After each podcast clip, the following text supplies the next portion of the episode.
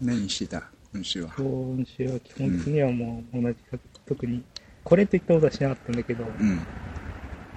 昨日なんかちょっとアンケートに答えると運勢みたいなやつ言って、うん。その帰りに沈黙をね、お、見に行こうと思ったの。うん。それで、恵比寿からうん。豊島園まで行こうと。うん。豊島園でなんかポイントが溜まっててさ、うん無料で見れるから、うん豊。島園行こうって。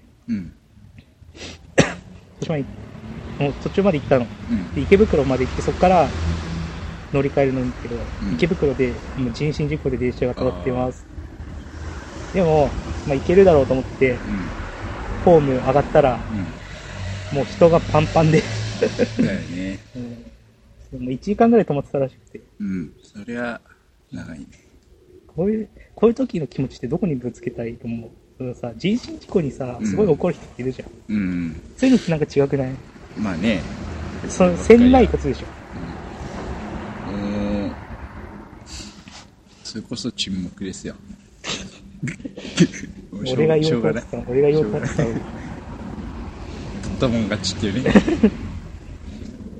いや、何も見れてないんですよね。いや、他の行こうかなと思ったんだけど、それもなんか、時間が合わず。ザ・コンサルタントな。結局だって動い、電車動いたのも、っていうか乗れたのがまあ30分後ぐらいだったから、うん。その、30分待って30分後ぐらい。そんなことないか、40分後ぐらいだったから、うん。まあ結局、いつ動くかもわかんないし、って感じで、なんか、やめちゃいました。そこから池袋で降りて、池袋で別の映画館に行くとか、そういう選択肢もあったんだけど、うん。もうなんか、改札も通っちゃってたし、いいかなと思って。やめちゃった。でもいろんなことはね、考えてたんですよ、今週。あ、そう。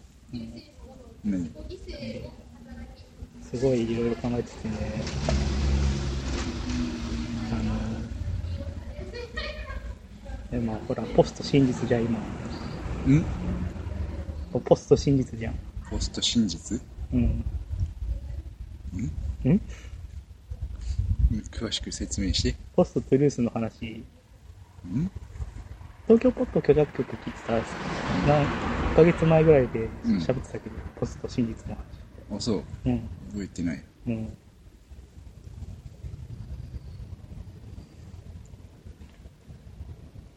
要するに、うん。あの、なんていうの、真実であることよりも、うん。真実であるかどうかが、どうでもいい、みたいな。で、ニュースとかもさ、本当は、そこではさ、真偽がさ、信じてなければ、そのニュースって価値がないはずなんだけど、うん。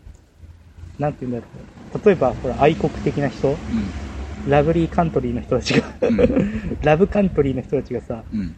なんて言うんだろう。そういう日本、日本にとって都合のいい記事は、それが真実じゃなくても、信じちゃうみたいな。傾向があるみうん。確かにそうね。本当はさ、原理的に考えるっていうかさ、うん。本当おかしいことじゃん。うん。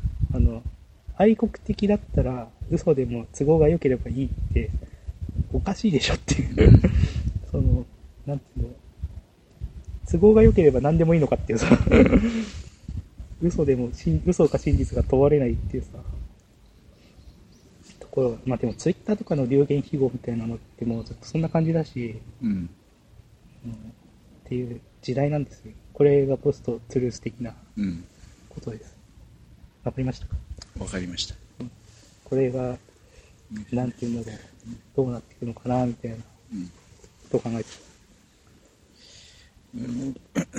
これからもう、続くね、そり ゃ。今日ちょっとツイートしたんだけどさ、うん。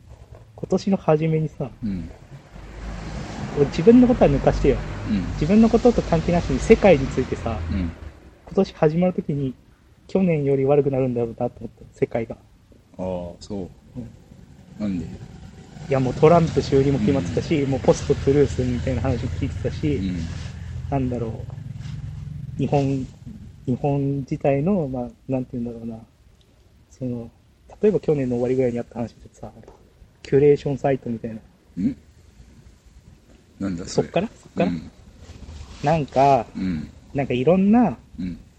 もともとはいろんな、なんていうの、えー、ニュースサイト、うんニュースを発行してるとこを、まあ、い全部巡るのめんどくさいじゃん、見る方からしたら。うん。それをなんか選ぶ人がいて、なんか見やすい形でまとめてくれるみたいな、まとめてるサイトみたいなのがキュレーションサイトっていう名前であったんだけど、うん。なんか途中からその、ちゃんとした人が選ぶとか、うん。そういうのがなくなってって、なんか、他のとこから寄せ集めた記事を、うんまあ、パクっパクるっていうか、まあしたり、まあ、適当なこと書いて、とにかく記事数を増やして、うん。Google の検索に当たるようにして、うん。それで、なんか、体裁だけ整えて、中身が、まあ、デマとか、うん。でも関係なく、それこそポストツールス的なんじゃないけど、でウェルクっていうサイトがあってさ、それはなんか医療系のサイトだったんだけど、うん。その医療についても、例えばこの病気には、なんだろう、このキノコが効きますみたいなさ。そういう嘘、嘘っていうか、科学的根拠がないものを、なんていうか、そういう記事がいっぱいあって、それで問題になったっうん。ていうのがあってさ、とか、こう、なんていうんだろう、要するに、ネットもクソだし、うん。現実もクソだし、現実の制度もクソだってあれば、内容、実、実存もクソで、うん。世界に向けてもトランプだし、みたいなうん。感じで、今年はもう世界って良くならないんだろうなと思って、あそういうふうに感じた。で、自分のことはわかんないけど、うん。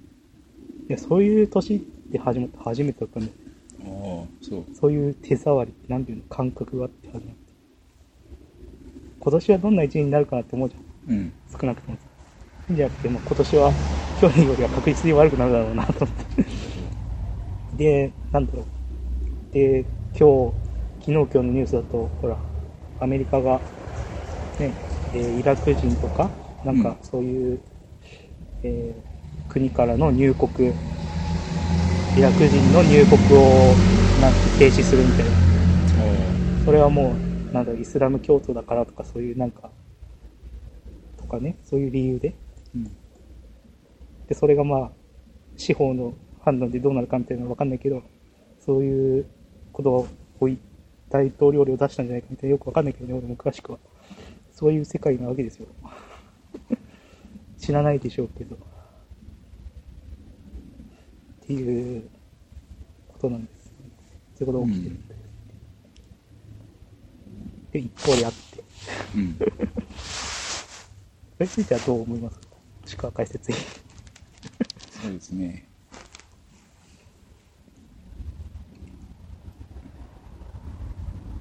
まあ、長い一年になりますよ。まだ1月だから。うん。そうなんだよ。とかね。あの、批評？うん。について、とり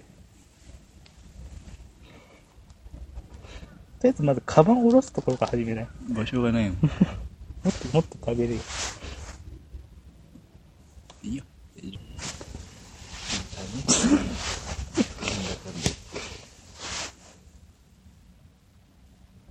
もう、なんていうんだろう。あの、あの人、ああいう人みたいでね、あの、街角でさ、うん。インタビューされるさ、うん。あの、ホームレスのおじちゃんみたいな感じで、まあなんだかんだ言って寒い。なんもねえぞ。なんもねえぞ。ずっと寝てた。手遊びをしない。ちょっと、ラジオ中なんだから。うん。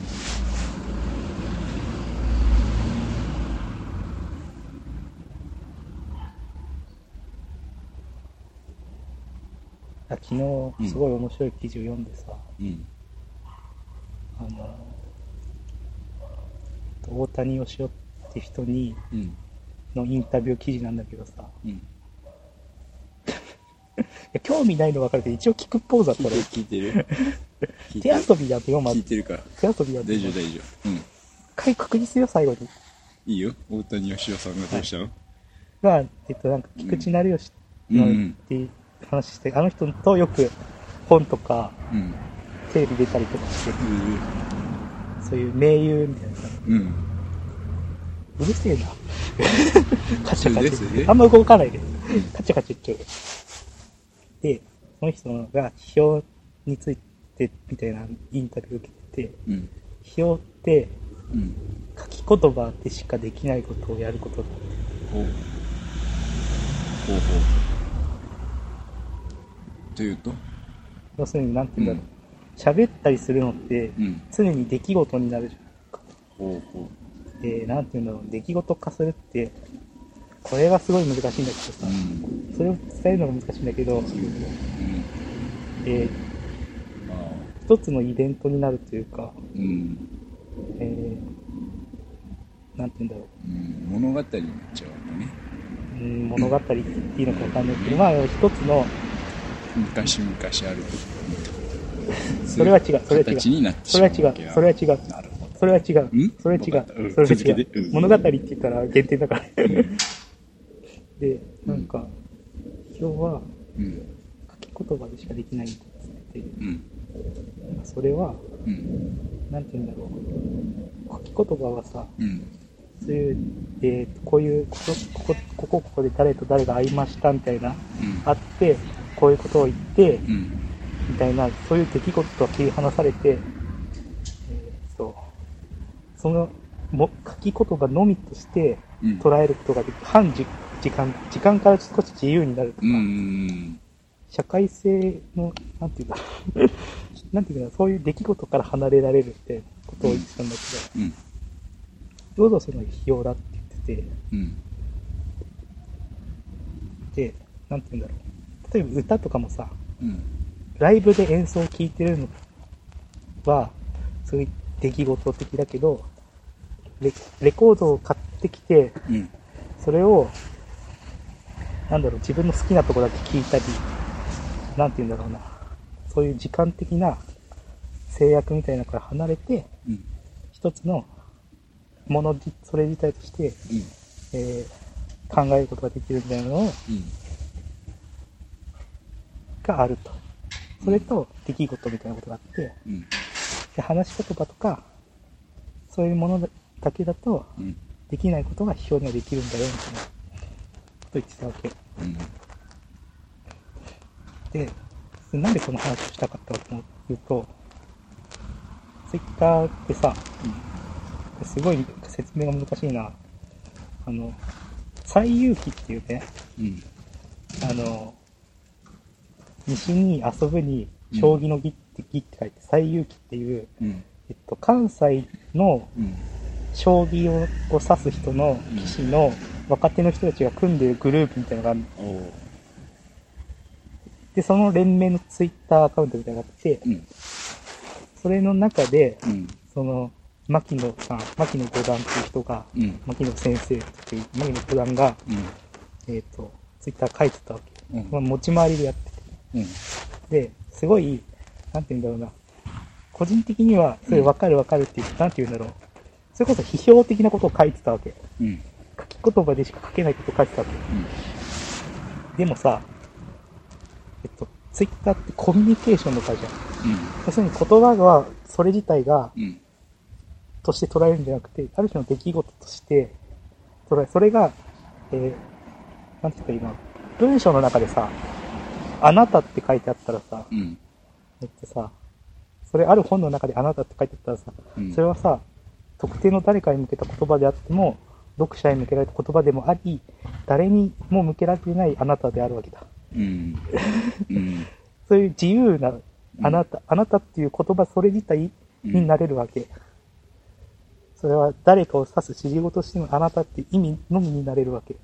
でも、ツイッターであなたって書いたら、うん特定の誰かについての言及だと思われちゃうでしょ。なるほど。絶対に。コミュニケーションに、その、絡み取られちゃうわけじゃん。うん。あなたはバカだってさ、本で書いても、それはさ、読者はさ、自分がバカにされたとは思わないけどさ、ツイッターであなたはバカだって書いたらさ、直前までやり取りしてたりとかさ、ね。絶対にさ、怒るわけじゃん。うん。でコミュニケーションにさ、で、ツイッターっていう場合でそれを書いちゃったら確かに問題だと思うんだけど、うん。要するに、なんて言うんだろうな、言葉が、そういう、えー批評みたいなものから、この、なんかずっと前に批評みたいなものは力が落ちてみたいな話だと思うけどさ、うん。批評みたいなものから、コミュニケーションに絡め取られていて、うん。言葉それ自体ではなくて、うん。えー、なんて言うんだろうな、そういう、えー、そう、コミュニケーションみたいなものとしてしか、えー、受け止められなくなってるんだなと思って、でそれをさ、それをなんかまとめた、牧野五段のツイッターがやばいみたいなさ、うん。まとめサイトみたいな、将棋のまとめサイトみたいなので、そのってさ、うコメント欄読んだらさ、ま、マジこいつ中二病だわ、みたいなこと書かれてるわけ。でもさ、なんて言うんだろう、中二病っていう言葉で聞い取られない、なんていう、詩的な表現、詩的っていうのは、ゴンベに寺と書いて詩的な表現とかさ、うん。っていうのがあるわけじゃない。とか、陰文的な表現とか、なんて言うんだろう。それとは別な、三文的な表現、えー、言葉でしか表現できない、書き言葉でしか表現できない領域を書いていることであるはずなんだけど、そういうことをちょっとでも書いた瞬間に、なんて言うんだろう、中二病っていうある種の型として捉えられて、ちゃんとなんでコミュニケーションみたいな言語しか、えー、こう書いてる人しかまともな人として捉えられないという問題を見て、まあ根深いなと思うんだようん。思ったっていう。うん。わかったわかった。自分で説明してる半分ぐらいしか分かってないんだけど。あ、そう。うん。難しいなどう思う？このうんまあ、コミュニケーションの多様化があるわけですよ。根本にね。うん。だから SNS みたいな。そういうのが麻痺させちゃうんだよね。今、かその、書き言葉と、なんや、書き言葉となんや？なんて言うんだろう。書き言葉それ自体とう、ん。コミュニケーション的な書き、に書かれた言葉と。うん。そう。だからさ、昔さ、えー、なんて言うんだろう。手紙書くんでも、うん。えーっと、例えば、うん。往復書簡とか言ってさ、うん。えー二人の作家がうん。お互いに当てた手紙みたいなのをうん。新聞の上で公開し合ったりするとかっていうのもあってさ、するわけだけどうん、それが誰かに書かれたものとしても、読む方はさ、なんて言うんだろう、それと切り離されたところで言葉それ自体として捉えられると思うんだけど、うん。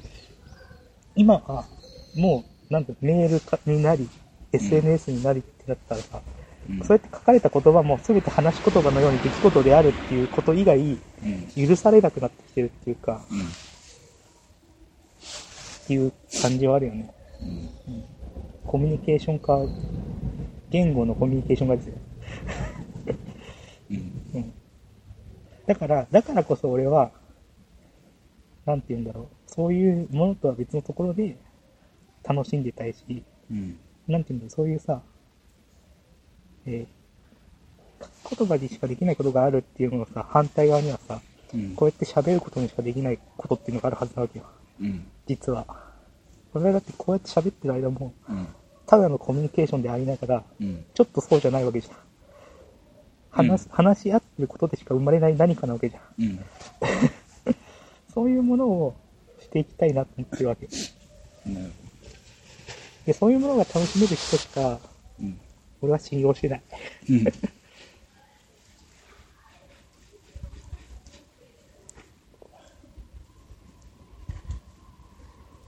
うん。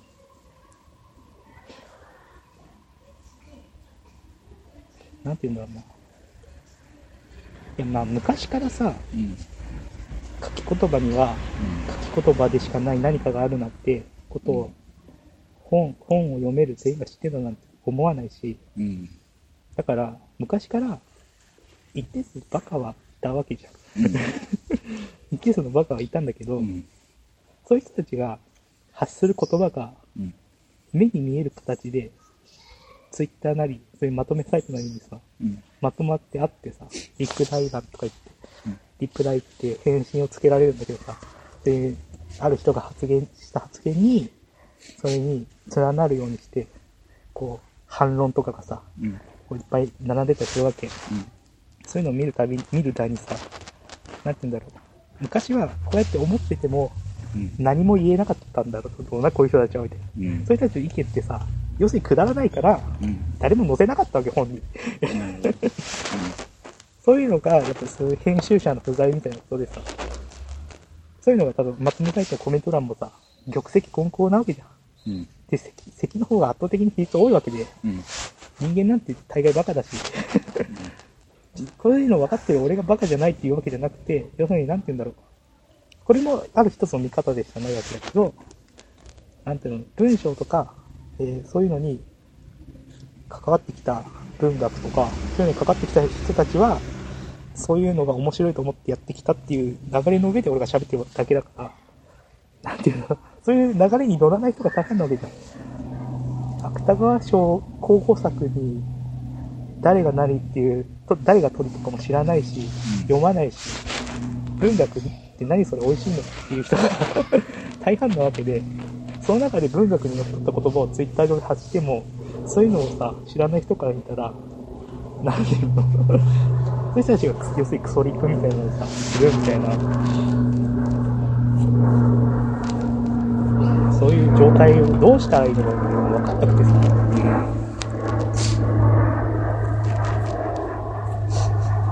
これだってほら、ある種、こうやって、君と僕とはルールが違うわけでしょ。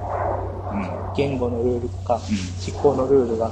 でもさ、話し合ったらさ、なんか悪くなったりするけど、うん。結局はさ、うん。なんて言うんだろう。出来事として分かり合えたりするじゃん。うん。で、それはそれでいいし、コミュニケーションってそういうもんだと思うけど、うん。なんて言うんだろう。でもあんまりにもルール違う人たちが、うん。顔も見合わさず、ツイッター上とかだけで反論とかしてもさ、本当は意味ない。ルールが違うから。ある人が純文学を書いてて、それに、えー、なんだろう、社会のルールを持ち込んで、これは、なんだろう、ポルノだからアウトとか言っても、うん本当はしょうがない。そんな意味がない。っていうことに、もうわかんない人たちが一定数いて、うん。でも、そ、そこで、なんて言うんだろう、もうそこがさ、なんていう、そういう摩擦が起きることってしょうがないわけじゃん。もうある、ツイッターとか開かれたネット上においては、そういうとこどうしたらいいのかな？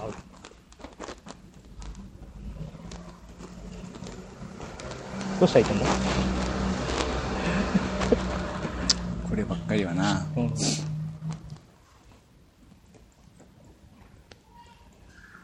うん。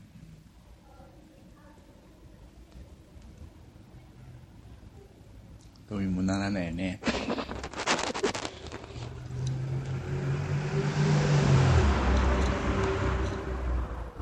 ね。うん。俺はだからさ、梅上田まりえちゃんの話をしたいなと思うわけ。上田まりえちゃん。ご存知？ご存知？実はね、だいぶ前に話したんだけど、ご存知？知ってる知ってる、あの、5時に夢中の違う違うね。違う違う。あの、上田晋也の上田にうん、ひらがなでマリエで、最近社会人野球選手と結婚した方じゃない方の上田マリエじゃない。違うんですよ。植える田んぼうに、ん。真になしに、めぐみ？うん。ちょっと上田マリエちゃんのねって歌手やって歌手ですよ。うん。15歳から一人暮らししておー、レオパ大レスや福岡出身で、おー大阪に一人で移住して、ん。いいね。猫と暮らしてる。かわいいね。えーで、あの、PV のたびに顔が変わるってかわいいね。可愛いんだよ。それで、何の話？いやさ、その子がさ、うん。あれなんだよ。で、子供可愛いな状態になっちゃった。かわいい。登るね。登るねで、その子がね、うすごい、これから有名になっていくと思うわけ。ん。うん。Be a famous, あ、そう。うん。became, became うん。家入りレオやな。うん。になっていくと思うんだけどさ、うんで、どうやってこの人有名になっていくのかなっていうのがさ、うんすごい気になるの。おちょっとさ、今度さ、うん YouTube で検索して、うん。あのね、話してる動画を探してみてもらいたいんだけど、うん。んなん、えー天然って言えば言葉はいいが、天 天然。然と言えば言葉はいいが、なんて言えばいいんだろうな。あ、そう。まあ、クレイジーみたいな。クレイジーガールみたいな。無人島に持っていきたい3つのものみたいな、よく定番のあるじゃん、質問に、えーまず第一に猫ってことですからね。かわいい。バスタブって、かわいい。かわいい。やばいでしょやばいでしょいい、いいね。ある、ある意味、でもさ、でもそういうのって、要するにテレビ的にはさ、消費されやすいしさ、うん。よくこのネタなわけじゃない。そうだね。そういう方面で売れていくのか、で今度6月にうん。うん。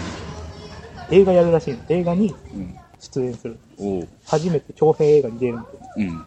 そういう女優みたいな方向で売れていく。要するに星野源みたいな。うん。俳優もやり、歌も歌いって、方向で歌い、ね売れていくのか、うん。ただ単純に歌手としても、うん。すごい声にも特徴あるし、歌詞も独特だし、うんメロディーもすごいポップだと思うし、うん歌も上手いと思う、俺は。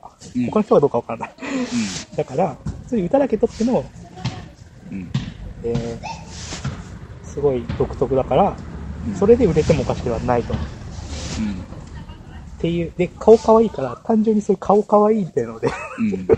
売れてきてもおかしくないわけ。うん。どういう風にこの人行くのかなってすごい気になって今。あで、有名にならないっていう可能性もあるそう、それもあるね。あそその匂いもしちょっとする感じ。そうなんだよ。あまたそういう人いっぱいいたからさ。うん。だすごい気になって、これからどうなるんだろう。でさ、有名になるならないみたいな話もさ、そのうん。前々回？前々前回？話した本と雑談ラジオっていうのに、うん。本と雑談ラジオうん。覚えてらっしゃいますか？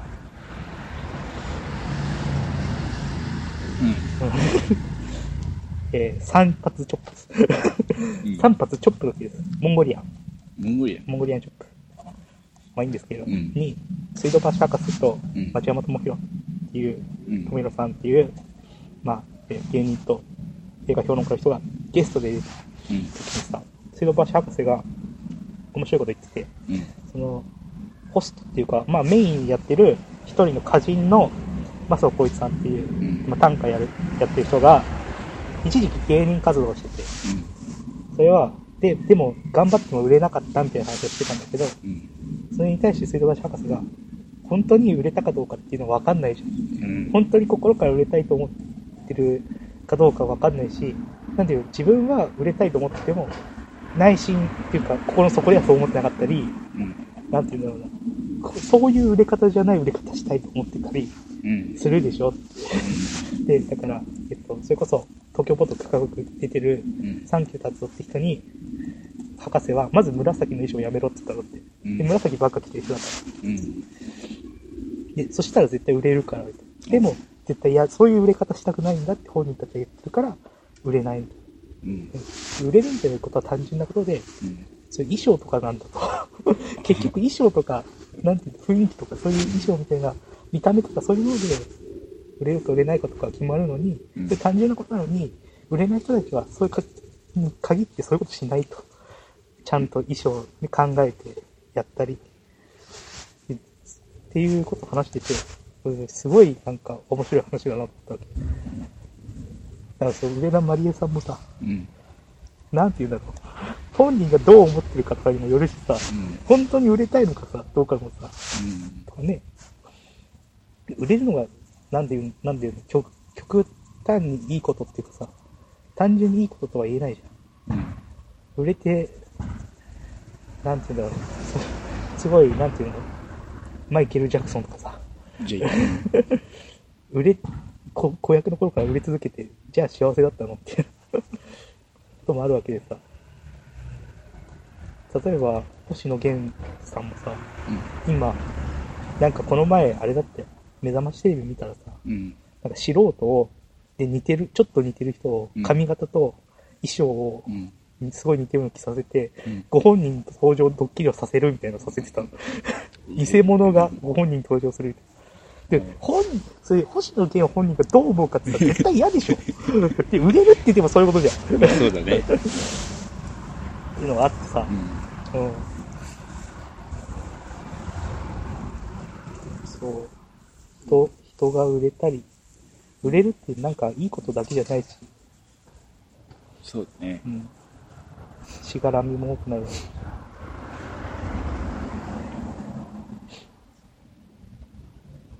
売れるってそう、ないじられる。とか、なんか本人が、そうされたいとかっていうことと離れて、うん。えー社会に受け止められていくこうん。とだから。だって星野源って人はさ、知らないだろうけど、鷲崎武史って人を、まあ、この人は、ととポアロっていうグループを組んでいて、うん。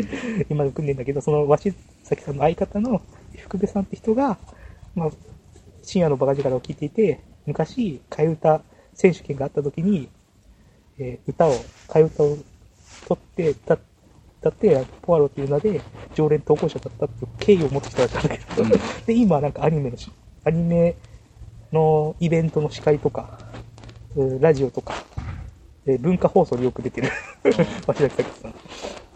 で、人を、なんていう、自分が新曲出した時のニコ生特番の司会にしたり、とか、えっと、ウィンクエンドシャッフル、えっと、歌丸、ラッパの歌丸さんがやってる TBS ラジオの番組に、うん。スーパースケベタイムっていうな名前で、うん。ラジオジングル募集してて、それに応募したって、素人として、名前隠して、うん。で、声聞き取りづらいね、みたいな。歌ってたんだけど、そのジングルの中で。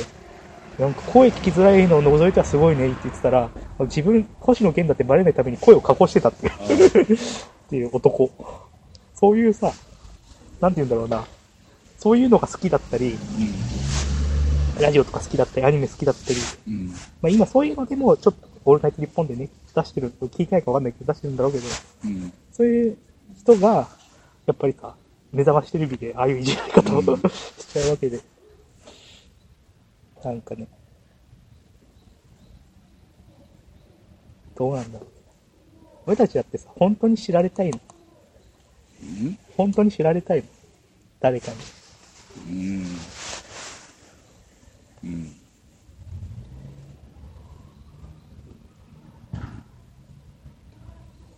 いや、若い女に言い寄ってもらいたいなという気持ちはあるな。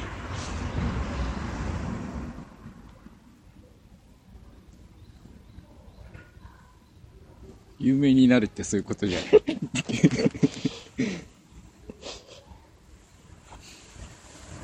うん、今までの話が全部台無しになっちゃったんだけど。台無しの、台無しをかけたでしょ、今。台無しで。魔法、台無しをかけたでしょ。ダイナスティ、ダイナステ化石化しちゃっィ。てたもんね風化しちゃ。ったもん。なん、なんだろうなと。うん。そういうことですよ。なんかありますか？え？うん。うん。こういう感じで話したいこと。特にはないよね。うん。今日ちょっと話してなんか考え、感じたこと、考えたことがあった？今日？今うん。日。いや別に、放送載ってない部分でもいいですけど、放送だって。恥ずかしい。上田まりえちゃんね。これは一応覚えてる？んですよ。うん。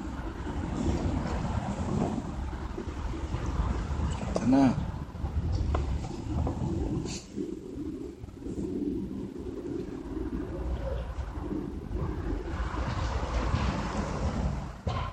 が一番好きな曲は花もげ。鼻もげ。はい。いいね。鼻が曲がってんの違う。もともと仮歌うん。作った時に、うん。なんかうん、これでも、あの、ヤフー知恵袋の情報だから、確かじゃないかもしれないけど、うん。仮歌入れてる時に、うん。要するには、花もげら語ってタモさんがさ、うんやってた適当な言葉みたいなあのをあ。花もげら語ってタモさん言ってたんだけど、うんな感じで、適当に歌詞を適当に歌ってたんだって。うん。で、花もげっていうタイトルつけて、うん。えーで、詩とかを後でちゃんとつけていって、うん。で、なんか、いいタイトルないねっていうことで、そのままになったらしい。そういうことらしいですよ。ヤフー知恵袋によると。でポスト真実だから、ほら、うん本当ではないかもしれないけど、こういう可愛い、可愛い情報は全信じちゃうじゃん。うん。ポスト真実だもんね。本当かどうかじゃないもんね。そう。わかりますか？と。めっちゃ書いてますけど。上田まりえちゃんね。はい。鹿さん最近の一押し、美女、ああ。前最近か。うん。マイ、マイカール、ネクストドア。ネクストドアの人はね、おばさんだからね、確か。そういうこと言わない、見たことあるけど。ない確かに。挨拶はしたことあるな、確かに。うん。こと言わないです。誰かいますか？うん、身近なところで言うと、伊東洋華堂の店う員。ん、わかんないわかんない。それぞれの人が、聞いてる人それぞれの人がいる。そう。うん北海道には北海道の、沖縄には沖縄の 人がいちゃうから、ちょっと違うんだな、それに聞いてるのが違うんだな。モデルの誰々とかいない？そういうの最近。うーん、最近はなうーん